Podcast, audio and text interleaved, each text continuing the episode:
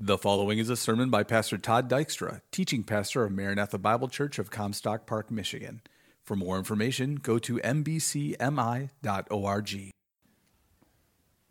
Would you open your Bibles, please, to Ephesians chapter 4?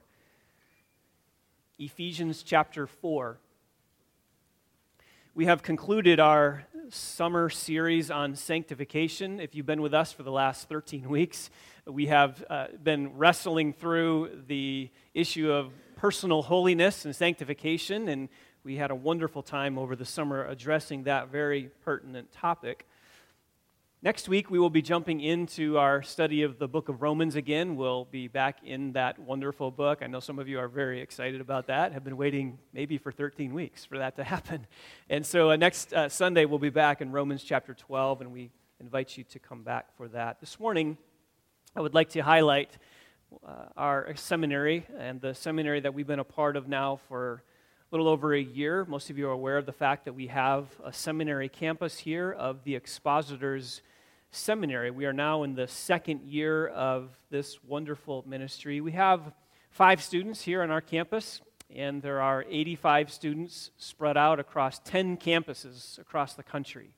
Uh, we have two campuses in Florida, a campus in Georgia, one in Alabama, one in Kansas, one in Virginia, one in North Carolina, one in Texas, and just a new openly, a newly opened campus in Phoenix, Arizona we here at Maranatha are part of that 10 church coalition that enables us to train men for ministry in the context of the local church. And those 10 churches are bound together and united together not only by a common doctrine, but by a common philosophy of ministry and a shared commitment of the importance of training men for pastoral ministry in the context of the church. We in those 10 churches have a, the same passion to see men equipped to be shepherds of the church. Not just preachers, not just leaders, not just people who give direction to the church, but people who genuinely love, care, and serve and shepherd the body of Christ. That is the common theme that binds us together. We are one seminary on 10 campuses. And we're tied together through live conferencing, uh, live stream video conferencing. And what's unique about the, the commitment of the Expositors Seminary is that the pastors of those 10 coalition churches are the faculty for the seminary very unique in that the sense that you, you have pastors training pastors. That, that is by design, that is intentional, that is not by accident. We have built within the framework of the Expositor Seminary the very commitment that pastors train pastors and churches train pastors.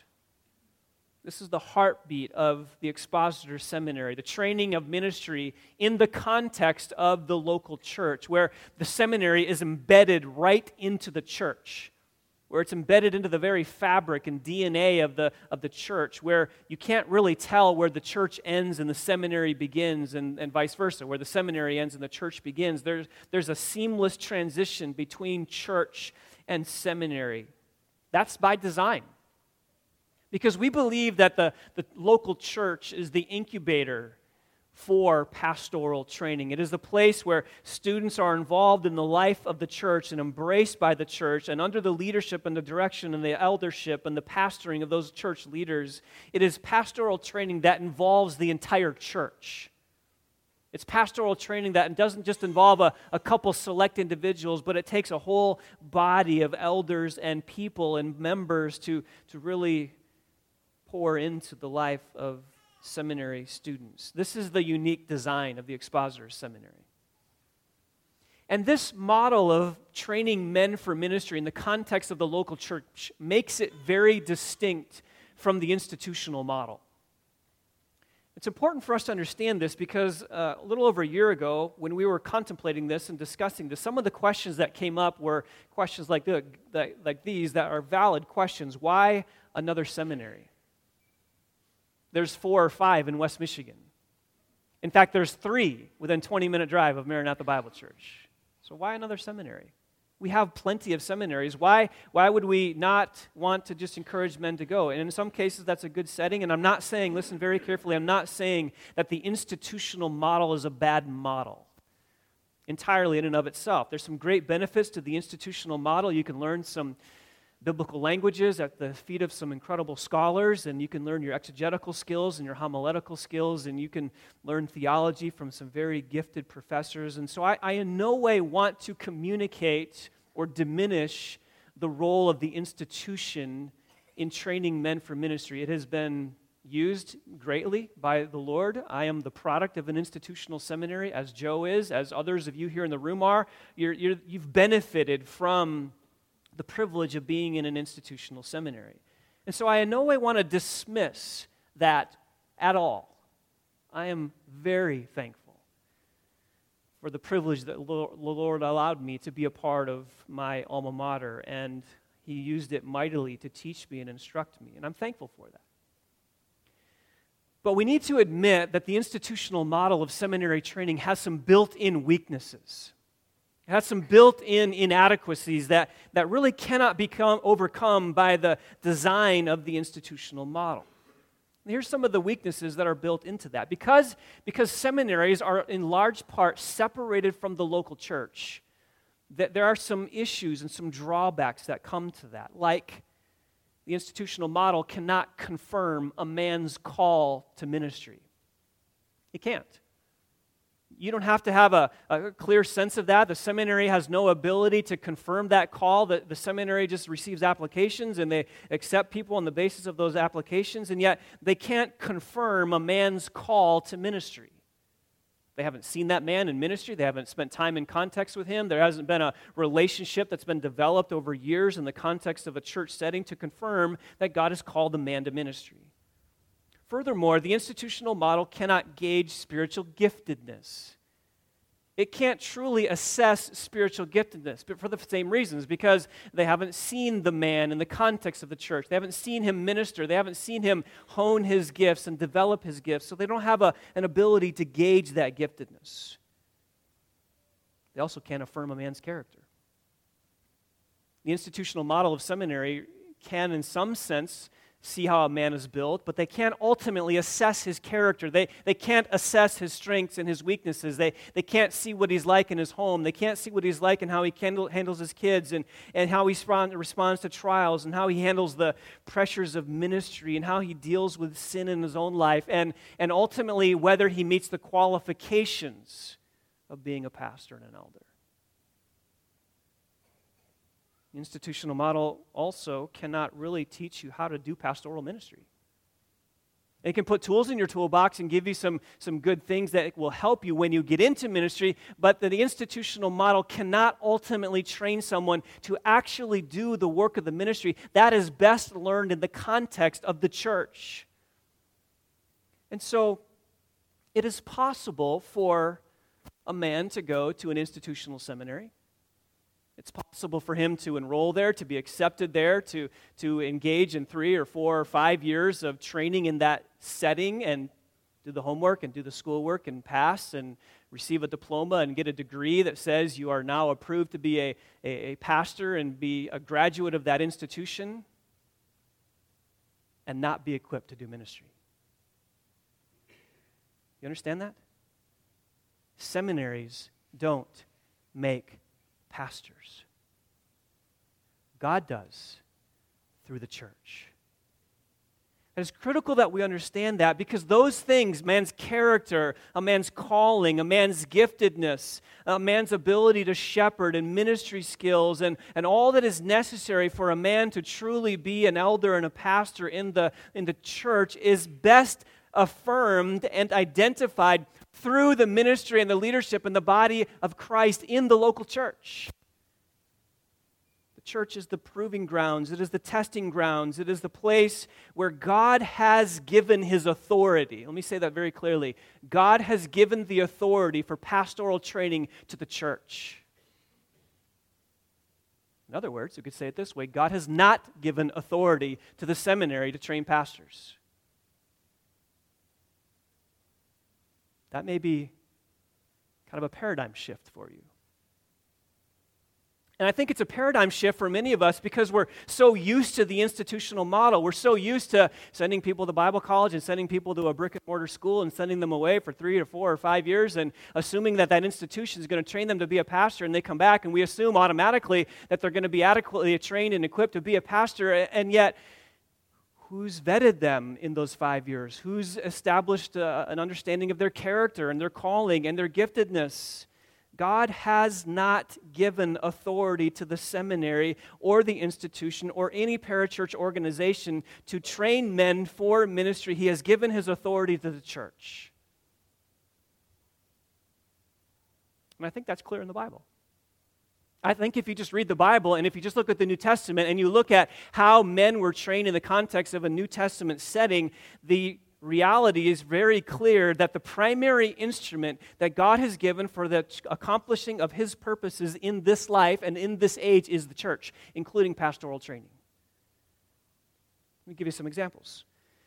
Matthew 16, verse 18, Jesus said to Peter, You are Peter, and upon this rock I will build my church, and the gates of Hades will not overpower it. Who did Christ give his authority to? He gave it to the church. He, he said to Peter, On you and your ministry, I'm going to build my church, and through that entity, the gates of Hades will not be able to overpower it. Authority given to the church. Matthew 28, verses 18 to 20, the Great Commission says Jesus came up and spoke to them, saying, All authority has been given to me in heaven and on earth. Go make disciples of all the nations, baptizing them in the name of the Father, the Son, and the Holy Spirit, and teaching them to observe all that I commanded you. That's an authoritative command of Christ to the disciples to go bring the gospel by the establishment of the church. And his authority lies then within the church. 1 Timothy 3, verse 15 Paul says to Timothy, I write that you will know how one ought to conduct himself in the household of God, which is the church of the living God, the pillar and the support of the truth. The church is the pillar and the support of the truth, not an institution. The church is this entity, the bride of Christ. And so, if you read through the New Testament, what you begin to see is that the model that God has put in place consistently is the use of the local church to affirm a man for ministry and then to equip him and train him to do that work. Let me give you some examples. I know you're in Ephesians 4. Hold your finger there. We'll come back. Go to Acts chapter 16.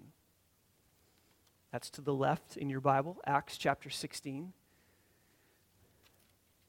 Acts chapter 16 and the first three verses.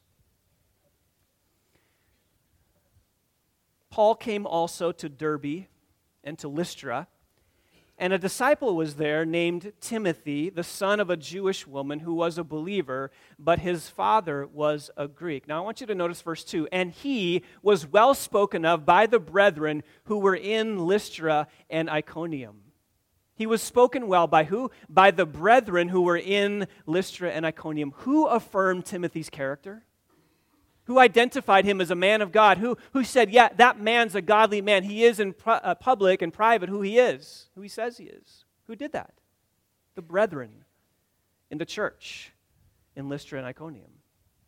And I'll notice verse 3. Paul wanted this man to go with him, and he took him and circumcised him because he was of the Jews who were in, the ho- in those parts for they all knew that his father was a Greek. Paul took this man. He said, I want this man to be with me. I want to take him with me so I can train him and equip him. And it's done in the context of ministry. So the church affirms him, and then Paul takes him into ministry with him to train him and teach him. That's the model.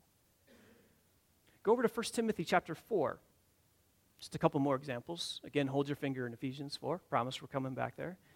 1 Timothy chapter 4, I want you to notice as well that the affirmation of a man for ministry came through the church. This is Paul referring to Timothy. I just read from you for you from Acts chapter 16 where he was identified and then some years later Paul says to Timothy in 1 Timothy 4 verse 14, look what he says, "Do not neglect the spiritual gift within you which was bestowed on you through prophetic utterance with the laying on of hands by the presbytery."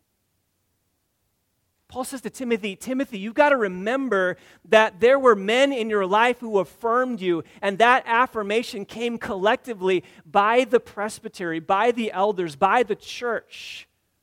It's very important. Affirmation for pastoral ministry lies within the church. Go over a couple more pages to the right, 2 Timothy 2, verse 2. Not only does the affirmation of that ministry lie within the church, but the continuation of that and the continual training of men for ministry lie within the church. Look what Paul says to Timothy in 2 Timothy 2 2. He says to this pastor of the church at Ephesus, verse 2, he says, The things which you have heard from me in the presence of many witnesses, entrust these to faithful men who will be able to teach others also. That's a leadership training verse where, where Paul says to Timothy, Timothy, I want you to pass on the very things that I've taught you, and I want you to identify faithful men in the church that you can pour yourself into so that they will be able to teach others also. It's in the context of the church. Go back to 1 Timothy chapter 3. Why? Because a man's character is identified by the church. A man's character is known by those around him. And in 1 Timothy chapter 3, verses 1 through 7, he lists the elder qualifications and all those character skills that are, necessary for a man to be an elder. He lists one requirement after another. A man must be this, he must be this, he must be this, he must be this, in order to be an elder in the church. And so, where does a man get that tested? Not in the seminary, he gets it tested in the church. Go over to Titus chapter 1. I promise we're going back to Ephesians 4. You don't believe me. Titus chapter 1, same thing.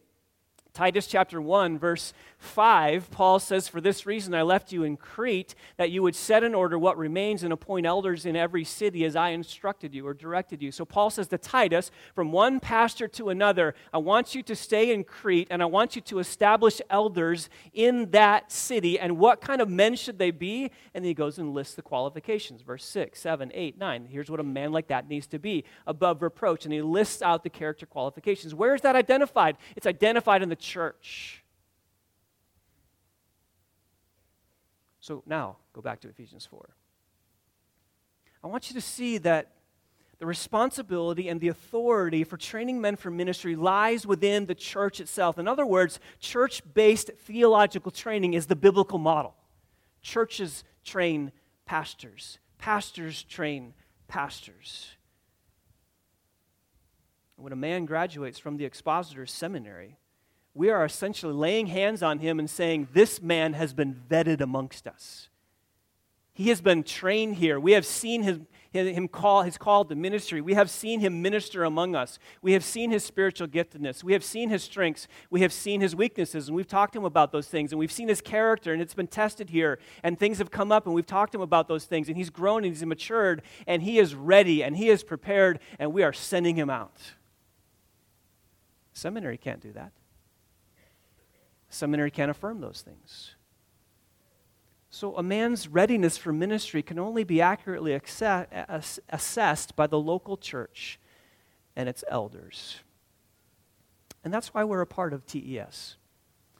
And I wanted to take a, a morning just to emphasize that, and I, I, wanted to take you through Ephesians 4 for just a moment to, a moment to underscore that. And so, go back to Ephesians 4. We'll look at these verses. But before we do that, some of you right now are thinking, this has nothing to do with me. I can see it, I can read it in some of your eyes. Some of you are thinking, Todd, you're not talking to me because I'm never going to go to seminary. I have no interest in this. I actually have no desire to be a part of it. Uh, it's great, it's wonderful for other people, but not for me. God's not calling me to that. Uh, I don't know why you're preaching a message on a seminary to a church. Here's, here's why. Here's why you need to hear this because you're part of the church. You're part of the very entity that God has designed for the equipping of men for ministry. You're a part of this body. This is not just a ministry at our church. It's not just a room with some things in it that men go off to every once in a while and they're kind of in the corner and we never see them and it's never a part. No, it's embedded into the life of the church. It's not just a ministry at our church, it's a ministry of our church.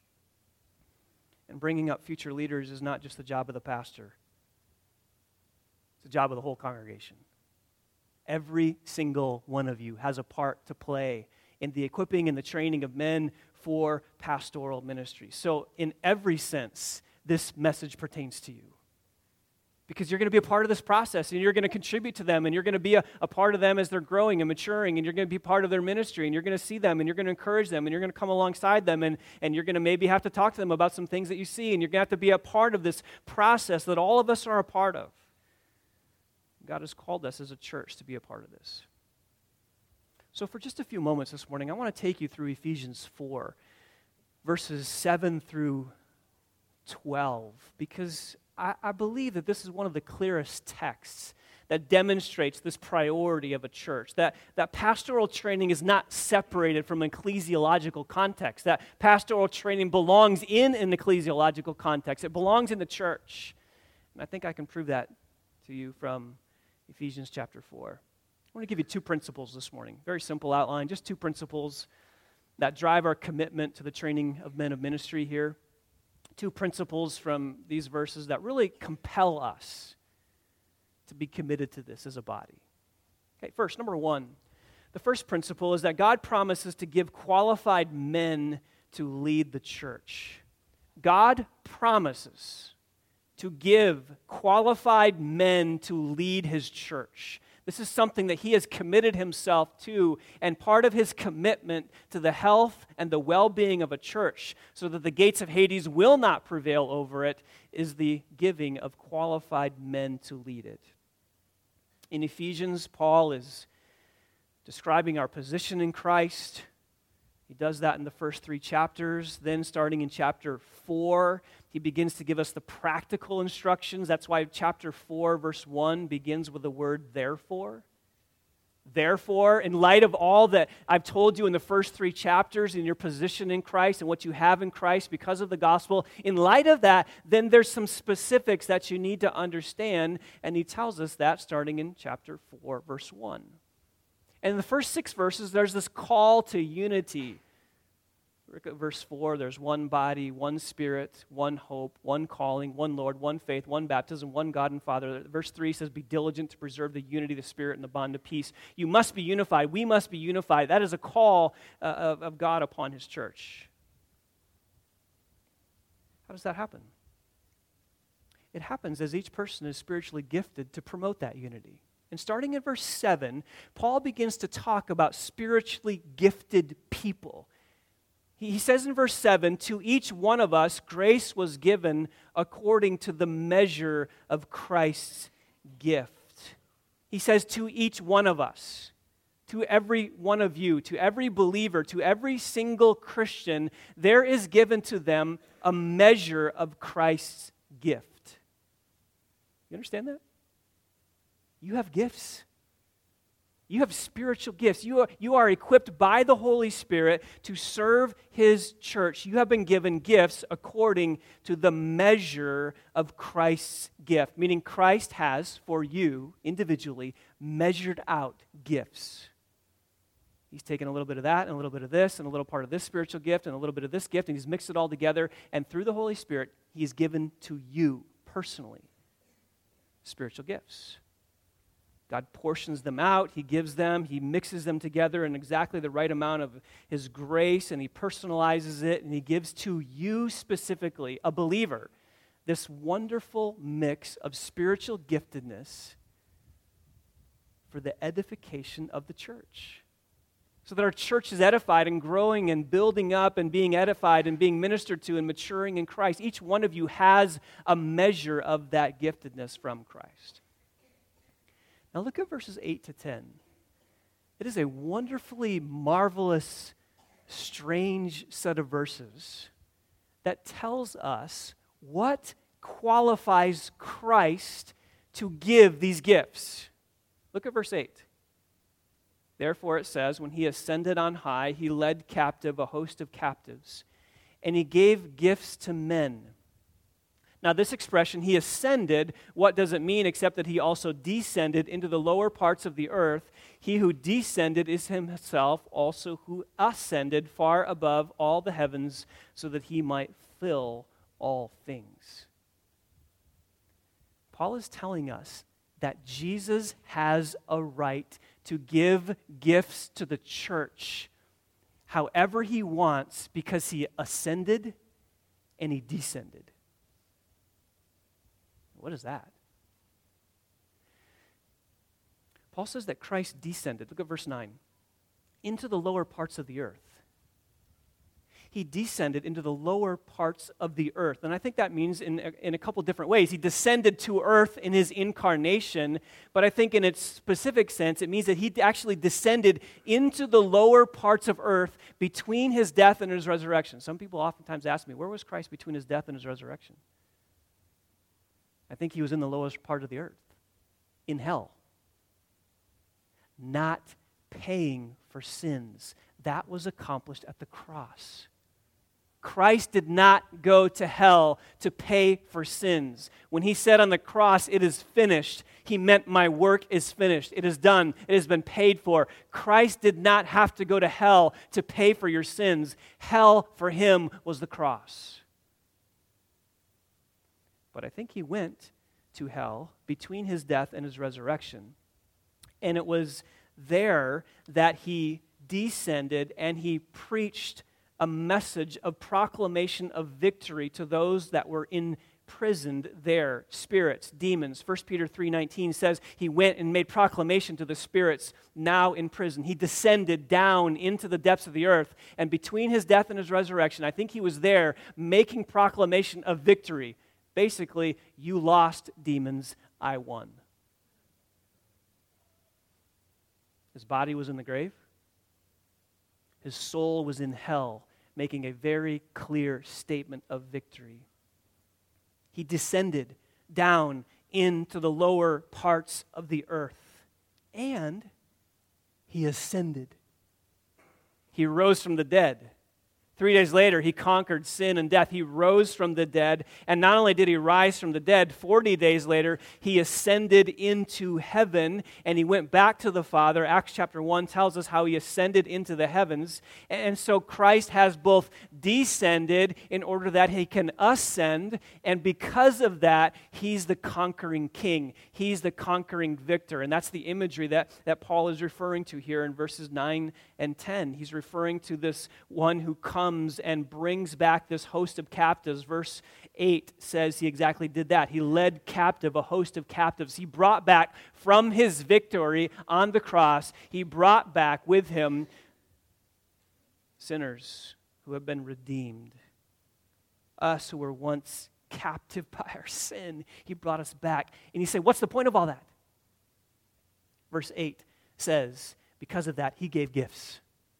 Because of that, he gave gifts to the church. It gave him the right to give spiritual gifts. By his victory, he's gained the right to rule his church however he wants. He's the one who has earned the right to grant gifts to the church. And what does he do? He gives gifts to specific individuals, and listen to this he gives specifically gifted men to the church. Generally, he gives gifts to all believers, and specifically, he gives gifted men to the church. You say, what do you mean? Look at verse 11. This same Christ who led captive a host of captives, and the same Christ who ascended and descended and therefore had the right to give gifts to men however he wanted, that same Christ, verse 11, gave some as apostles, and some as prophets, and some as evangelists, and some as pastors and teachers. And so he moves here from specific gifts given to individuals to specifically gifted people he gives to the church in a variety of categories apostles, prophets, evangelists, pastors, teachers. We don't have time to talk about them in depth, but apostles, those big A apostles, the 12 or 13 men whom Christ called to be his representatives after he left the earth. Prophets, referring to New Testament prophets, those who carried the mantle of the apostles' ministry and their preaching and teaching. These are New Testament preachers who would re preach the great apostolic doctrines of the apostles, apostles and prophets. And we don't believe that those offices are in operation anymore today. I know not all people believe that. There is a movement today of churches that believes that apostles is still in office. We do not believe that. The, apostle of, uh, the office of apostle and prophet have passed off the scene. They're not in operation today. You say, why? Look back two chapters. to Ephesians chapter 2, verse 20.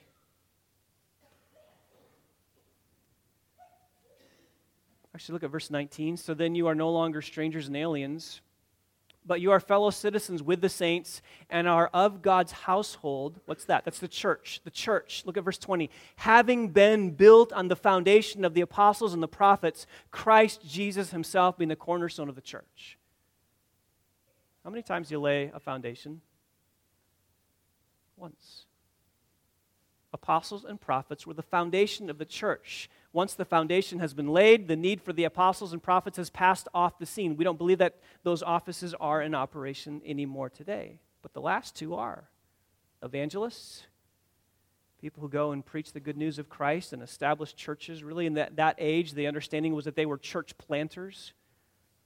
And then pastors and teachers, which is actually one office the pastor teacher office. This is the elder responsibility. This is the pastor's responsibility. This is the men that God has called to shepherd and lead the church. These are pastors. These are pastor teachers because they, they not only lead, but they also teach and instruct and, and explain the scriptures and faithfully teach God's word, the, the, the word of God. These are pastor teachers, and these are the ones that God has given to the church to shepherd and lead and direct and care for and facilitate his ministry there. And what I want you to see is that God has promised to give these people to the church. He's promised it. Christ has won the victory, and because of his victory, he has been given the right and the privilege to give to his bride, to the church, pastor teachers who are able to shepherd and care for and lead his church. Now, listen, he didn't promise to give those to the seminary. He didn't promise to give them to other institutions, He promised to give them to the church. Which means, Lord willing, He's bringing them here. They're already here, and He'll continue to bring them here. If he's promised it and he's committed himself to it, then he's, he's going to fulfill his promises because he's faithful to his promises. So if he's promised to do that for his church, then we have a responsibility to recognize them and affirm them and identify them and, and see who they are because the church has the exclusive authority to affirm a man's readiness for ministry.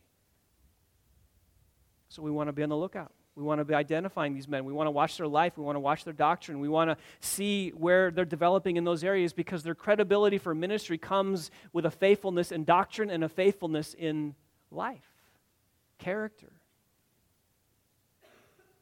So that's one of the reasons that we're committed to training men for ministry in the context of the church. He has promised to give these gifted men to his bride. And if he's promised to do that, then we need to be faithful to recognize it. We want to pray that God continues to bring those men here. We want to pray that this continues to be a place where, where God sends us these kind of men, the, the men with the raw material, the character, the desire, the objective qualifications to shepherd his church. If he's promised to do it, then we as a church need to look out for him. So that's why we're committed to this. And that's one of the reasons that we're partnering with TES because TES gives us the privilege and the ability to shepherd these men and train these men and equip these men. It enables us as a church family to identify and affirm these men's readiness for ministry and to watch them develop and grow in their life and their character and their doctrine.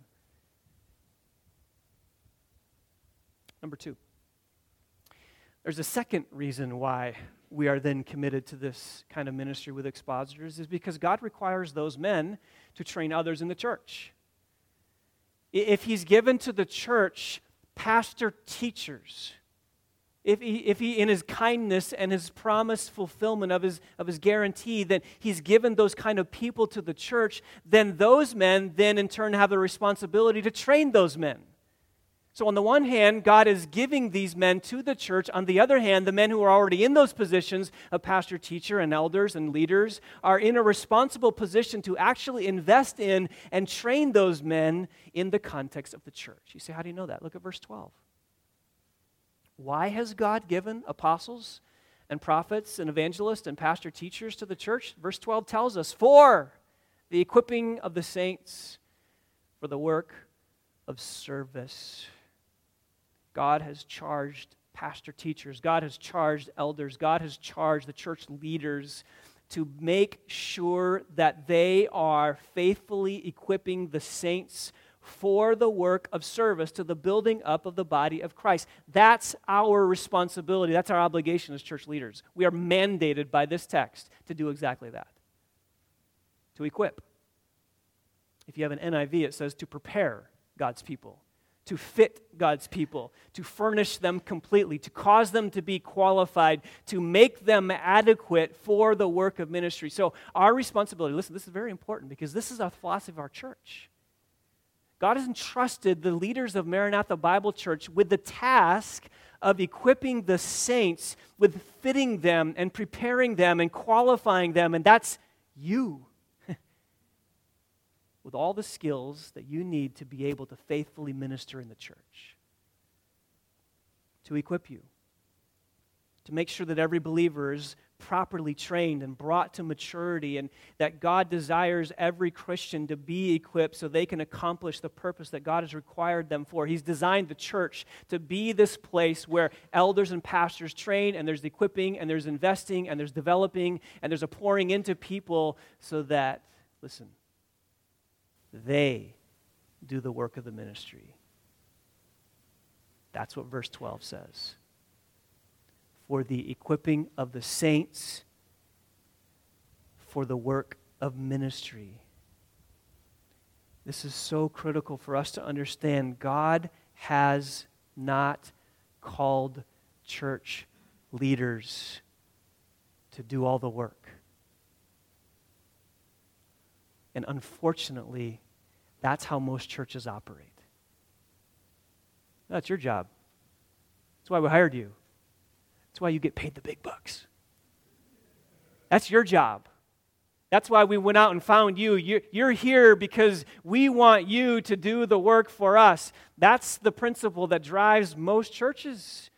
And Paul flips that completely on its head and he says, No, the job of any pastor, elder, church leader is to equip the saints for the work of service so that you do the work so that you're equipped and trained so that you can shepherd, you can lead, you can teach, you can care for the needs of those around you, you can practice the one another's. That's how church is meant to operate. So the 80 20 rule shouldn't be true in any church. It shouldn't be 20% of the people doing 80% of the work. It shouldn't be 90 10. It shouldn't be 10% of the pastoral staff doing 90% of the work. No, no, no. God has specifically designed the church to be a place where those who are in the position of church leadership are, are responsible to put the tools in the hands of the people so that you, as the church, can accomplish the task that God has given us as a body. So that's how God has designed this. So, our desire here at Maranatha is that we have 250 ministers. 250 pastors, 250 people actually doing the work of the ministry, not two or 10. We have a mantra that sometimes we as elders say all to maturity, some to leadership. All to maturity, some to leadership. God has called a pastoral team, He's called an elder team, He's called a, a church leadership team to bring all people to maturity in Christ. And this is exactly what you see. We're not going to have time to work through the rest of this text, but just read with me the rest of these verses. For the equipping of the saints, for the work of service, to the building up of the body of Christ, until we all attain to the unity of the faith of the knowledge of the Son of God to a mature man, to the measure of the stature which belongs to the fullness of Christ. This is what God has called us to. We are, as church leaders, to invest in and train people within the church so that they rise to a level of maturity in Christ, to the fullness of Christ. What does that look like? Verse 14. As a result, we're no longer to be children tossed here and there by waves and carried about by every wind of doctrine, by the trickery of men, by craftiness and deceitful scheming. Our job as pastors and leaders is to preach and teach and shepherd you in such a way that when you are attacked by the next wave of doctrine that comes, that you're able to say, No, I'm not buying that because I'm grounded spiritually. Verse 15, speaking the truth in love, we're to grow up in all aspects into him who is the head, even Christ, from the whole whom the whole body being fitted and held together by what every joint supplies, according to the proper working of each individual part, causes the growth of the body for the building up of itself in love. Do you see the continual emphasis? Church leaders are called to shepherd the church so that there's maturity, there's growth, there's building up, there's development, there's each body part functioning is the way it should so that the church is healthy all to maturity, some to leadership. God has called us not only to, to, to, faithfully minister to all, He's also called us to make sure that we are a, a people and a church that is committed to investing in the next generation of leaders. It's a mandate to the church to invest in all the saints. And it's a mandate of the church to train future leaders. And the church is the place that takes place best. Right here, in this incubator, this is the best place for that to happen. And so that's why we're committed to this. That's why we believe church based pastoral training is the best way to see men equipped for the leading of his church. That's why we're on board. That's why we're having classes here. That's why our elders are personally mentoring each man who's in this process? Because the model of a seminary embedded in the life of a church places theological training where it belongs. It's where we can see men, we can see their giftedness, we can watch them mature, we can see their strengths, we can see their weaknesses, we can affirm them, we can say, after all that they've been through, this man bears our imprimatur. He's prepared, he's equipped, he's qualified, he's called, he's gifted, he's got the character essentials necessary to be a man of God to shepherd the church. So that's what we're committed to. You say, why is that important to you? Because you're part of that. You get to be part of that process. You get to have them over to your home. You get to pray for them. You, you get to benefit from their ministry to you. You get to give them feedback. You get, you get to, to, to get to know them. You get to have them in your homes, in your life, and you get to be a part of the process that's involved in training the next generation and passing the baton to them. So it's for all of us. It's a privilege that we have. And so I want to underscore again the, the critical importance of this and remind us as a church family as we begin another school year that this is essential. And if we're going to see the health of the church continue for your kids and your grandkids and your great grandkids, the church has to be committed to that. So pray with me as we will bring these men up here in just a moment. Father, we thank you for your very clear mandate in the Word of God to be about this process. We thank you, Father, that you have given us instructions. We thank you that you have given us examples from Paul and Timothy and Titus. We thank you, Lord, that you have promised to give these gifted men to your church. And we want to be faithful to develop them. We want to be faithful to pour into them. We want to be faithful to be a part of the process to hone and shape and perfect them for the work of future ministry. Lord, thank you that you don't leave the future of your church in limbo, but Lord, you give qualified people to your church to be a part of the process to equip them. And so we're thankful. We're thankful for the privilege of partnering with TES, and we're thankful for the men that you've raised up here and Lord, our prayer is that there would continue to be a steady stream of men through Maranatha Bible Church that for the near future will make a great impact in the cause of Christ. That we could have a continual flow of men that we can lay hands on and hire them here and send them to local churches and send them around the world so that your church can be established, so the gospel can be preached, so that people can come to know Christ. Lord, in a sense, your mission of the church depends upon qualified leaders. And so we pray that we will be a church that's faithful to that mandate and faithful to the future process. We thank you for these things. In Christ's name we pray. Amen.